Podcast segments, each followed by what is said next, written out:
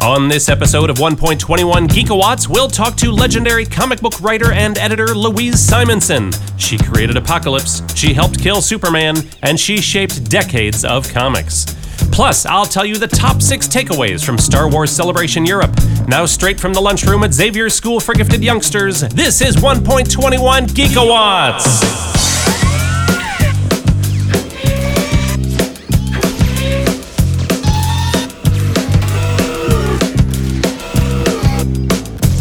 There, and welcome to 1.21 Gigawatts, episode number 7 for July 2016. I'm your host, Brad Barton.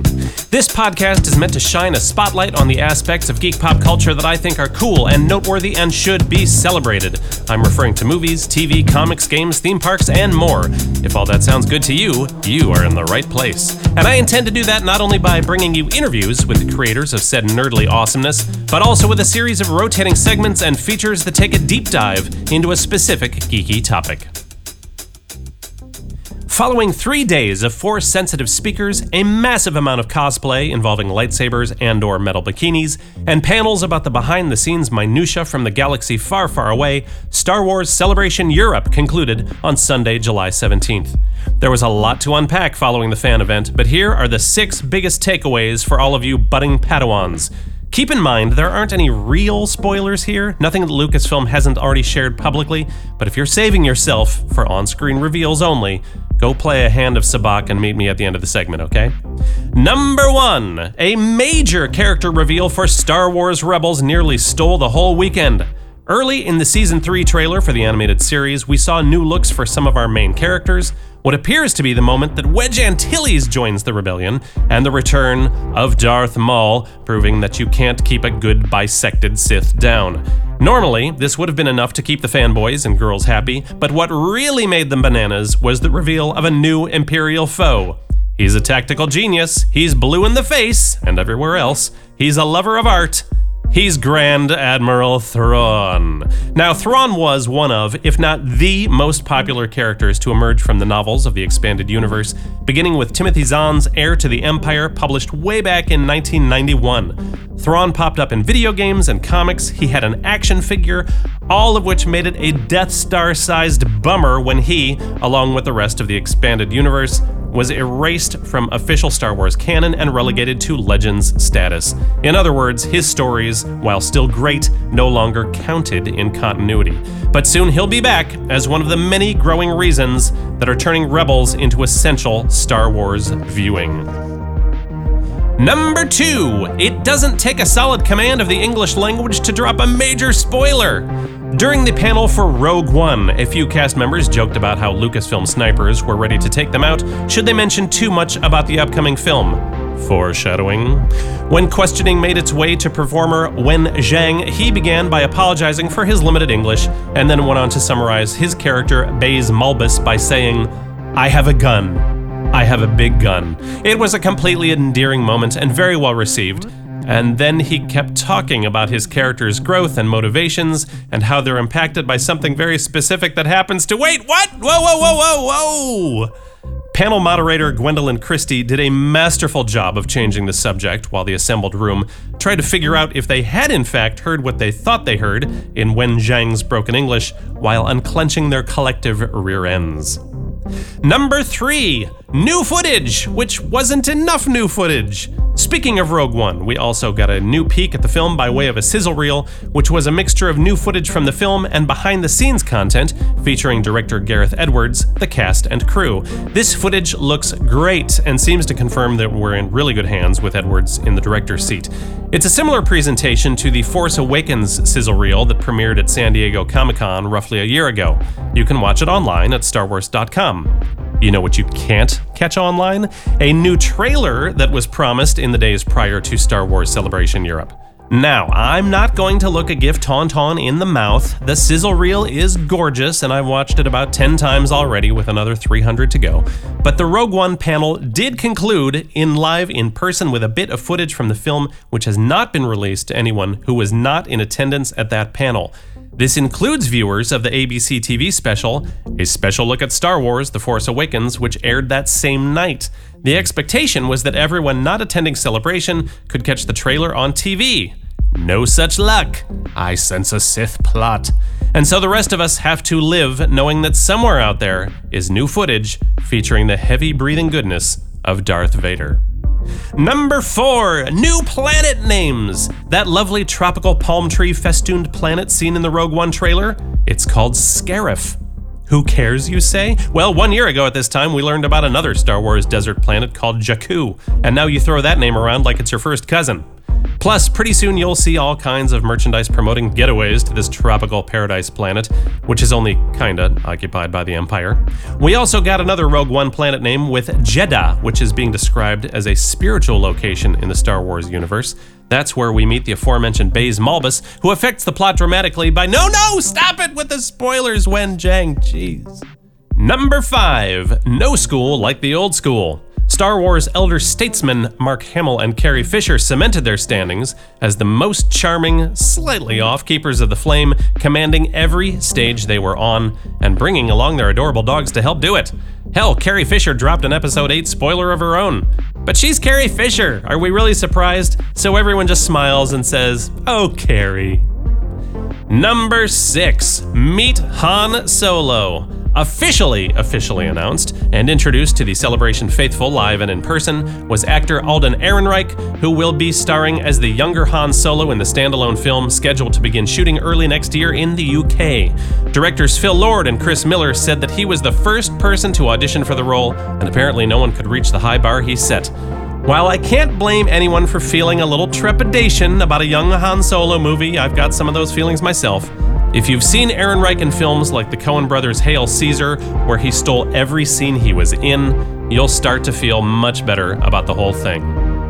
Finally, special commendations to the various hosts of the Star Wars Celebration Europe coverage. On the main stage, we had Warwick Davis and Gwendoline Christie. Pablo Hidalgo and David Collins presided over a pile of great discussions. And for those of us watching the live stream, were Andi Gutierrez and Peter Townley from the Star Wars show, providing hours of live interviews and serving as the connective tissue for those watching online.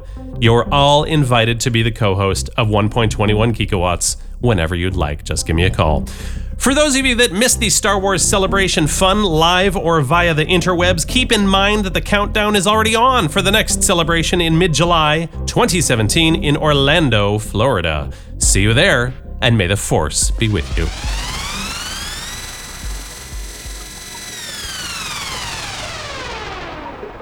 When you're a kid getting into comics, you read what you like and don't think too hard about who creates it. Maybe you're into a specific character, so if you're a young reader in the 1980s and you like Spider Man, you pick up Marvel Team Up and Web of Spider Man. You like the mutant book, so you're also reading X Factor and New Mutants. Since you're a kid in the 80s, in this long winded example, you're legally obligated to like Star Wars and Indiana Jones, so you read those too. And hey, here's a comic called Power Pack about superhero kids. Awesome! And then, as you get older, you realize that the same person had a hand in all of those projects that you loved. That person is Louise Simonson, writer, editor, and sometimes colorist. And we spoke at the 2016 Garden State Comic Fest. And a quick apology for the sound quality here. New recording equipment plus a loud convention floor equals some blown out audio from time to time, but the magic is still there. Well, hi, thank you very much. And yeah, I did a lot of stuff back in the olden days. I love the olden days. That and that intro is not a joke. When I started reviewing the list of projects that, that you've been involved with, I realized that you significantly shaped my comic reading childhood. I read all of those things, and I'm, I'm very happy to report that my son, he's sitting to my right right now, uh, holding an issue of the first Power Pack. He has just read through the full run, your full run of Power Pack for the second time. My goodness. Yeah. So your work is alive and well in our home. Oh, I'm so glad. Was so tell me was was Power Pack your first major writing assignment after you wrapped up your time as an editor? Is that right? Well, it was. Okay, this is, yeah, it was the first major comic that I had ever, ever done, the first major story. Yeah. Um, one of the things that back in the olden days, we, as editors, we had a lot of comics to, that we had to edit. And then Jim Shooter thought that we were overworked and hired a batch of new editors. He'd also been after all of his editors to freelance as well, just because I, aside from you know being extra income, he also thought it wouldn't hurt us to be on the other side of the desk as a freelancer and understand, give more empathy for freelancers. Um, so he hired a batch of new editors. Oh, I hadn't at that point. I had to, I had said no, I'm not freelancing because it would be taking away work from people who had who supported their families by doing comic books. I didn't want to steal work from anyone. And then he hired a batch of new editors, and I was I could edit all the comics I had already. And I said, well, gosh, I'm a little bit bored. I think I'll write something. So I said, well, if I make up something, then I'm not taking work away from anybody. Ah, right. So I said, well, I went to Jim and I said, well, I have this weird little idea about four little kids who were superheroes. And Jim looked at me like I'd lost my mind and said, all right, well, you know, write it up. Maybe we'll get a mini series out of it. In this kind of resigned tone of voice, bless his heart. And um, I, so I did. I went home and I wrote the first plot, and then uh, the next uh, uh, plot, like like plot synopses, I guess, for the next four issues. And um, then June Brigman came into my office, and she was looking for work, and all my books were filled up with people. I, but I really liked it. I liked the kids she drew, so I said, "Well, you know, I have this project that I'm going to propose, and blah blah blah blah blah. So here it is. And if you do do drawings of the kids, Yeah. and if I like them." Well, then we'll, I'll propose this as a team, and maybe we'll get a mini series out of it. And June said, "Oh, sure." She had she she had done done drawings of kids, um, and, and other people too. I think at uh, uh, Six Flags in Atlanta, or in, Oh wow. Right. so I think she may have exaggerated the number of children she did at the time. So I, I, I got June to do the you know illustrations of the kids, and honestly, they were so wonderful. The kids became more themselves from the illustrations. You know, Jack, she had him, his little arms folded and his little lips poked Yeah. out, and you know, Katie was you know her bouncy self. It was just adorable. So I proposed it to Jim. I took it into Jim, and I said, okay, here's what I've got, and I handed it to him, and you know, he read it, and he came back and he said. I've seen proposals for Hollywood movies that aren't this good. you you you have a series, and this first plot it's two issues. I was 48 pages, and um, it's due in you know two months or something, whatever it was. And June had never drawn a comic before, and I had never written a comic before. it was work? her first work. It's gorgeous. I know, isn't it? And um, wow. and uh, you know she may have at some point. At some point, she there was a Alpha Flight or something in there. I, I think, but I think Power Pack was her first work Our first regular. uh, first regular assignment, and um, uh, it, it took people seemed to like it. Yeah. it was it was kind of weird. Shooter loved it though, and I and Chris Claremont loved it, and you know we and then we.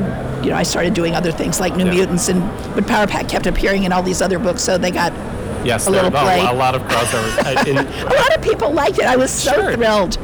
Oh, absolutely. You so, know, I thought I was doing it for little kids, and it turned out that I was. There were a lot of grown-ups who were reading Oh, it. really? But little kids were the. They were my. They were my goal. Oh, I, I love that. Well, you know, I, I think that, and, and you're touching on this, of course, in discussing especially what, what June Brigman did with the art, but I think that one of the strengths of Power Pack is that the kids all have really distinct personalities um, that are also very true to being in elementary school and middle school, and and uh, this is going to come out wrong, but but like without ever seeming annoying or something. Like I've read, I've read, you know, I've read novels or whatever where you know these kids are however young, and you read it and you're like, okay, I, I get it, I get it, I get it, um, because they're not engrossing. But but Katie uh, can still, and she's in what kindergarten, first Kindergarten, grade when it begins. yeah, she's right? five years old in the So, beginning. Yeah, so she's she's very young and she reads appropriately young, but she's still very relatable. She's smart. She's smart.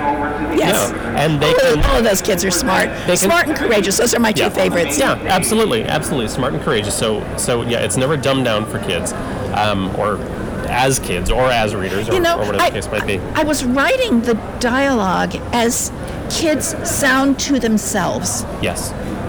You know, I wasn't writing, I wasn't trying to duplicate, you know, the way a little kid might talk. And, and I, I honestly have a lot of very bright, well, my child is very bright, my grandchildren are bright, and all my nieces, very bright nieces and nephews with large vocabularies. And, you know, they're really smart people. Yeah. So that was who I was writing Sure. for. I was writing for myself when I was 11 years old. I love was my audience. I I might have been around 11 when it was. Oh, really? Oh, cool. then you were the right age. I- I you were the I guy I was. aiming at. I, yeah, yeah, it totally worked. And if memory, I cannot believe if I could be totally off on this, but I want to say that it came out. Did like debut summer '84 ish or oh, spring '84 ish? Something like that. The- Maybe I don't. the- you know, it must have been summer because our, our my friend Jon Bogdanove, who eventually took over the Yeah, book, yeah, yeah. Um, they were he and his wife were up in Maine and they stopped at a convenience store or something and Power Pack was on the rack and he picked it up and he recognized our neighborhood where we lived and where they lived. They lived in the boat basin. They had a they had a, a, a houseboat down on the uh, Hudson River. He recognized the neighborhood, the schools, the I don't know whatever. I love that. That was you know that would have been around issue five or six Yeah. because that was where we started. Right. The, they moved to When New they York come back, yeah. And uh, so yeah, that that was so, that was during the summer and fall, I think. I, I think so. The reason this is insane that it sticks out to me is because my family was driving across the country from Ohio to Los Angeles for the Olympics. Oh, my. Like over the course of the summer, and as you know, so in the back of the station wagon, you know, doing my thing, discovering this comic, and since it was a multi-month trip, Uh-huh. realizing in all like wherever we landed, like, has it been four weeks? Can we find a drugstore that I can see? Like, I they're out in space with the snarks. What's gonna happen? I love hearing stories like yeah. this. Oh, I. I'm glad I'm glad I made your childhood trip You did better. Yeah, you did. You did absolutely. That was that was like the little oasis as as we went through as we drove across the country. Um, so so you mentioned you've got one child, right? I do. How did you find the dynamic then between four kids that sometimes cooperate wonderfully, sometimes they squabble ridiculously? Because I have three sisters. Say no more. I have no brothers, but I have three sisters, and um, you know, it just it's also I, honestly I think it's some of my favorite books. There were four children. The, um, in Little Women, of course, four children. Um, in uh, the Half Magic books. I don't know if you Edward Eager. Oh, you, you you would have liked those back in the day. You might still. I might still. Um, there, are, it- the first one is four children who find a magic amulet that gives you half of what you wish for. So you have to do math and phrase the wishes very carefully, or you get what you didn't want. So um, yeah, there were four children in that. I mean, I, I just four seemed like the right number to me Sure. because that's what I came from. Absolutely, absolutely. Um, so I know that I, I skipped past your time as an editor a little bit, which Uh-huh. was first at Warren and then at Marvel. Yeah. Um, and from what I've read, um, as a woman particularly, you were somewhat of a pioneer stepping into this role. Um, what what sort of reception was that in? So this is know, in mid '70s. Other right? people have all of these, you know, horrible stories, and I have no horrible stories. Oh, I feel kind of, I feel kind of guilty. No, I wish I could tell you I a story the of mad horror and pressure. terror. That's okay. But I, you know, I, I mean, I, I got hired at Warren. I, I was told later, and I don't know if it was true, that, that one of the reasons I was hired in the production department was because I looked like the editor's ex-wife which I, I don't know if that's true. I don't know what his ex-wife looked like, and I don't, you know. But it was a fun it was a funny story. And my what I say to kids who you use everything you got. You know, if that was the reason, yay! You know, it was a step in the door. You know, if you, but um, I- he would never hit on me or anything. You know, it was just weird. well, good. Ex-wife. I they must have had a good relationship or something. Yeah, right. Um, uh, I, you know, I think at Marvel there were maybe some people who didn't think I should have gotten as a woman anywhere near the. This is, I'm telling you the worst stories I can think of. I'm dredging them up now. Um, the, the, the, I didn't shouldn't get anywhere near the real Marvel characters, which were, you know. Fa- Fantastic Four and the Avengers characters were they out. Mm. Well- so, so I got the X Men. Oh, what a shame. Oh I've gosh! never, I'm not familiar with Poor them. me. Yeah. I know. So yeah, I was. I, I have no bad stories, Well- unfortunately. and and then we're at the helm for like only the stories that you know 20 30 years later are revered as like you know, the pinnacle of Honestly, I, working with Chris Claremont as the writer was such a pleasure. That's great. He's just, you know, smart and funny, and he'd been doing these characters for years before I even got a hold of him. So, you know, all I had to do was kind of nod my head and smile with. You know, Chris had so many ideas. The only challenge with him was to, when he would lay out his ideas, it was to say that one yes, that one no. Hmm. I mean, a smorgasbord of possibilities Yeah. there. Yeah. So it was. He was just great. I loved working with him. That's fantastic. What a great problem to have. I know. Indeed. Like, Life is stop hard. being so imaginative. I know. So you, you've created stories for some of the biggest characters in comics, including an eight-year run on Superman, Man of Steel. Yes. What what kind of challenges are present when working on existing characters in mythology? I mean, when you get Superman, that's decades of backstory. Um, do you feel the need to like? Do you have to go in and, and put your stamp on it, or is that too much? Is it too little? What's the what's the balance there? Oh, okay. The, the Superman team was a really, it was an unusual team in that um, it, when in doing Man of Steel, it was one. It, we were treating the Superman books as a weekly comic, and I would do a chapter every month essentially. Um, we, we would have us Superman guys would have a giant meeting once a year, and we would plot out very roughly the movement of the character through all of these books, and then we would go home and write our chapters as it was our turn. It the, the, one of the challenges with that, of course, was to you had to do your thing in a week. It'll make sure you got your your plot into Mike Carlin, who is a fantastic editor, best ever, um, and. Um, you read what so they would the, the guy before me would I I would read his stuff I'd say oh yeah blah blah blah blah this is what I have to pick up on you'd have to fit what needed to go in it to set up the continuity for the next guy into your story and then you would have to do a story if you could possibly manage it that had a beginning and a middle and end like the story uh, the book could be read just by somebody picking it up off the stands and know what was going on and not have to know this huge sweep of a story that we were actually doing. Um, so, I mean, that was the challenge. I didn't really have, you know, any problem working with anybody there. You know that I there were- well that anybody else. I it was always personalities, and of course you had personality clashes, but it had nothing to do with my being Sure. a woman writer. It was just that People you know people have people are people. Yeah. Yeah, absolutely. Is it is it difficult to leave uh, a book like that, or, or any book where you've had a really long run? Is it is it weird to feel like this has been mine, or No, partly not- yours? Not really. I, I, I kind of, usually when I end up leaving a book, I'm kind of ready for it. You know, I, honestly, I, when we were on the Superman books, I kind of felt like I probably should have left about, you know, six months or a year earlier. So it was, in a way, it's you're, you're kind of going as part of a team, and that that, that team was the, the team element, the aspect of working with all these really great, good people was kind of harder to give up than, Yeah. than actually doing, you know, quitting and doing something else. Yeah, yeah, I, I understand that. Um, so you've created characters partly uh, at, at your time at DC and obviously at Marvel a little bit who have gone on to big screen fame. um, Oh, yes. Notably DC's Steel and Apocalypse, who just came to life via Yes, Oscar he did. Yeah.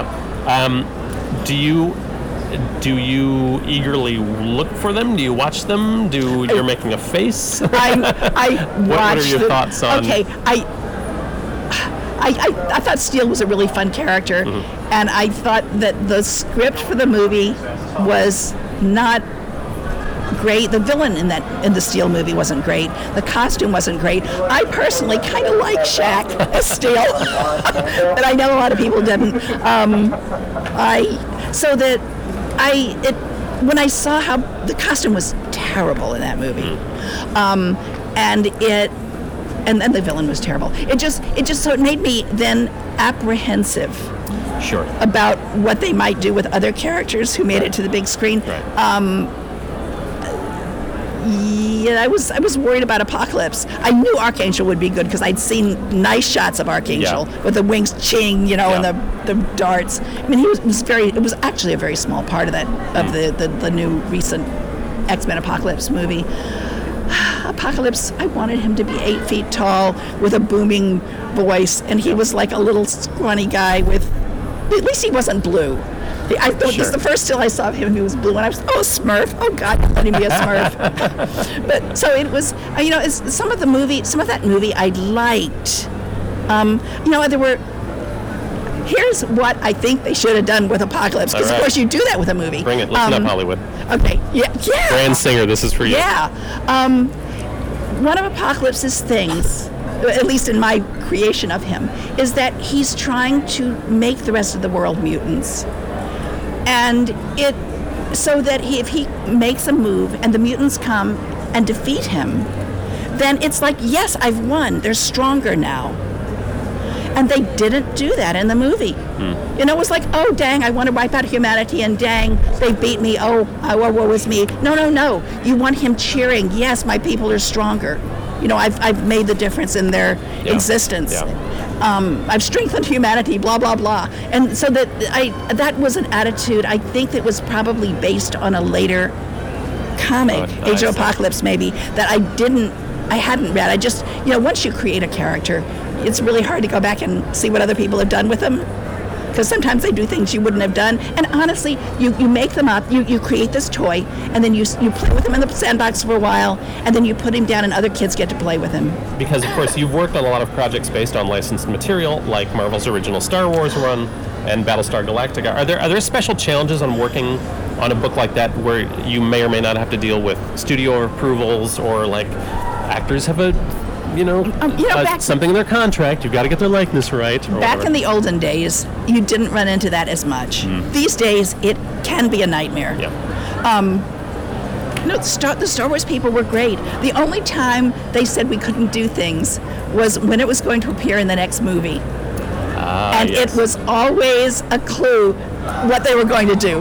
But so I mean, so that was cool. We, in fact, one of the early Star Wars, I think David Michelinie was the writer at the time, and he had said, "Well, gosh, they blew up this Death Star. We'll just build another Death Star and put a fish wire over the, you know, fish Right, over the vent, over the sure, vent." yeah. And um, he, so we sent that in, and they said, "Oh no, you can't do that." And we said, "Okay, well, we know what's happening next."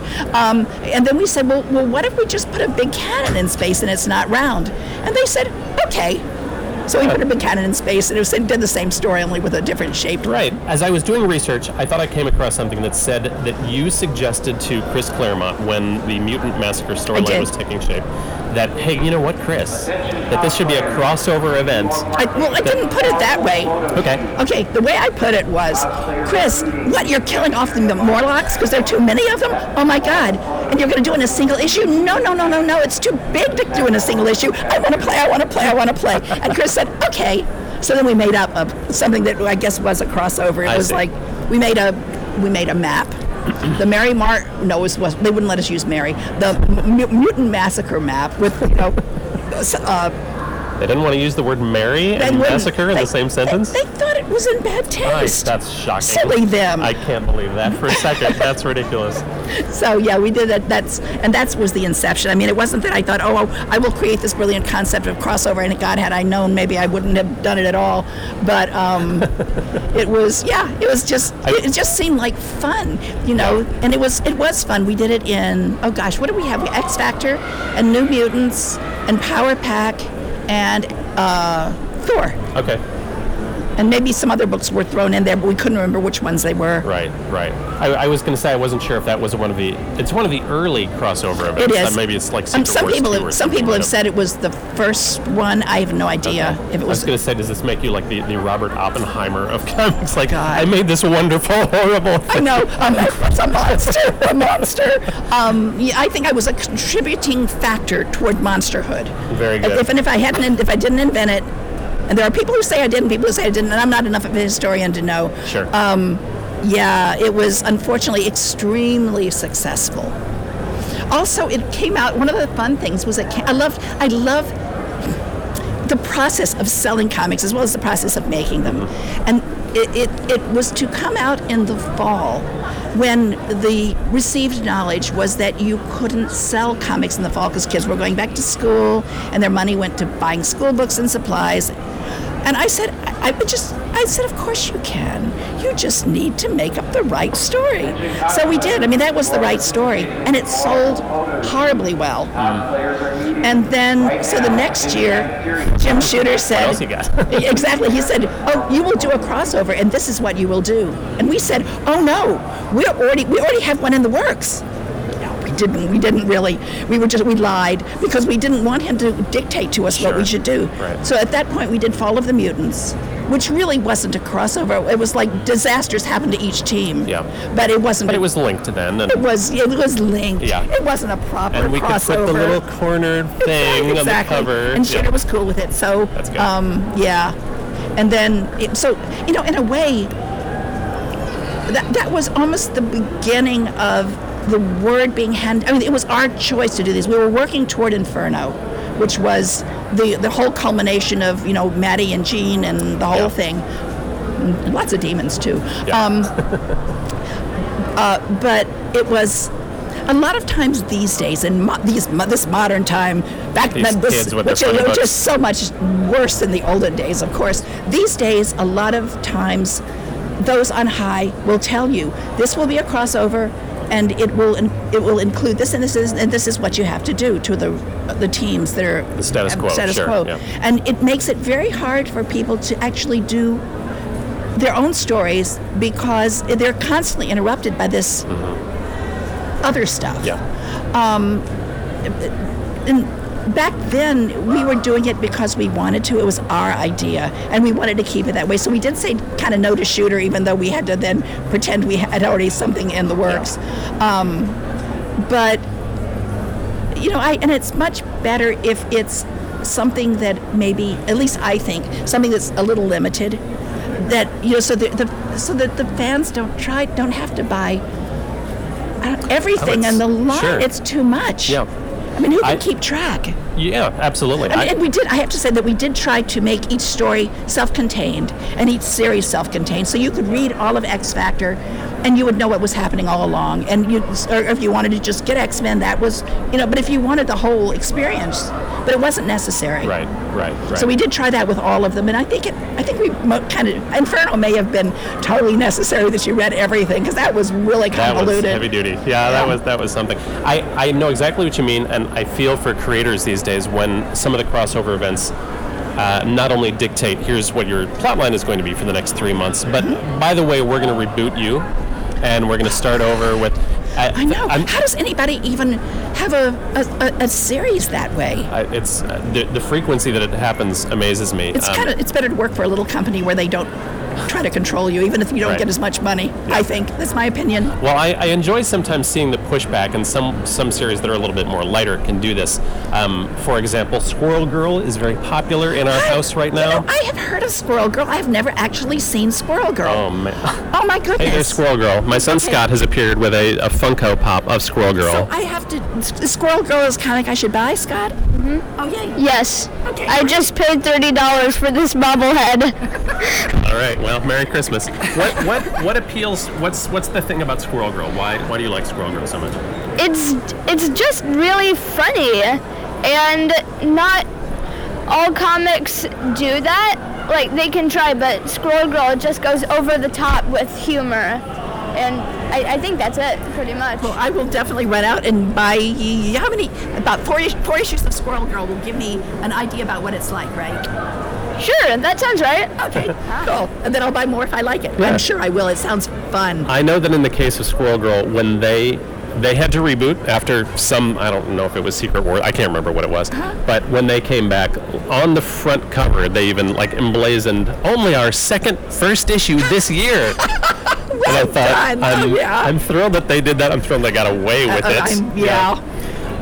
So, so looking towards now the present, and I don't want to keep you too much longer, but I know that you're working on a project with uh, artist Jan Duursema, I who I adore. Is there anything that you can tell us about that yet? Is there a title, a genre, a time frame, anything? Well, it'll get done when it gets done. um, you know, I've, I've, I've plotted. We're doing it Marvel style, so I've plotted six issues worth. Um, you know, we're we're wait. I think it's going a little slow because the company is a very young company, and Is it Stella? Is that right? Stela, S T E L A, Stela. and it's um, it's e- e-comics that are, are created specifically to be read on, on an iPhone. Okay. So I mean, it, it works really well. Like, you can they work. It works really well on an iPad too, Nice. which is where I what I read them on. Um, but it's it's it hasn't it hasn't reached its maturity yet, so we're not sure what's going to happen with it. And I can't, and I'm not allowed to say anything about it. I think even the title until we get closer to release. Sure, sure. This is so true of everything. I understand. I mean, I've love got it. I've got two projects that I'm working on with non-disclosure agreements that I can't talk about. Oh, I do have a novel that an, an agent actually is interested in representing, which I could talk about. I mean, I can say the name of that one at least. say it, say it. Night Terrors is the name of it. It's a, it's a uh, middle reader. Well, YA tween. It's a tween fantasy. It's a, you know, it's like not quite YA, but it's not quite young enough to be middle reader yet. So it's in the middle. Excellent. And that's it. Well, I'm glad that you're keeping very busy. I'm, yeah, I'm I doing a lot of that. books. Actually, a lot more books than comics these Yeah, days. yeah. If if fans want to reach out and say how much they adore you, whether or not they're you know nerds from the '80s like myself that uh, just grew up with you or current stuff, how can they reach out to you? I'm, I'm on Facebook, Louise Simonson. Um, I have a, a page where that only has friends and family on it, and then I have another page that is a fan page, but I don't. I never look at it, but I've got to start looking at it now because, yeah, I've been. I've been scolded from not keeping it up. So um, yeah, if they if they write me, I'll, I'll start. If they do that, I'll start looking over at my fan page and Excellent. You can do it. Well, thank you so so much for the time. I Oh, greatly appreciate it. My inner 11 year old is beaming, beaming, beaming Oh, cool. right now. Thank you so much. oh, thank you for doing this. It was fun. One of Ms. Simonson's mystery projects has just been revealed, and it's pretty unique. Louise will write a story for the 48 page election special Faith number 5 for Valiant Entertainment, an issue tied to the presidential election in November, featuring Hillary Clinton on the cover and in the story. That's it for this episode of 1.21 Geekawatts. So, how did we do? What did you think? Leave me a message at the social media channels, and you might even hear your name on the podcast. You'll be famous in the ears of tens of listeners. Thanks to all of you that have been listening from episode to episode and have shared your thoughts and support. And super special thanks to Sound Wizard, composer, and my co producer David Sisko. You are and remain the finest audio mixologist in New York City. And perhaps you've noticed the brand new 1.21 Geekawatts logo. Hmm? It's courtesy of designer Paul Lyron, who geeked out so hard creating it that I challenge all of you listeners to decode the whole thing. It's great work, and I can't thank Paul enough.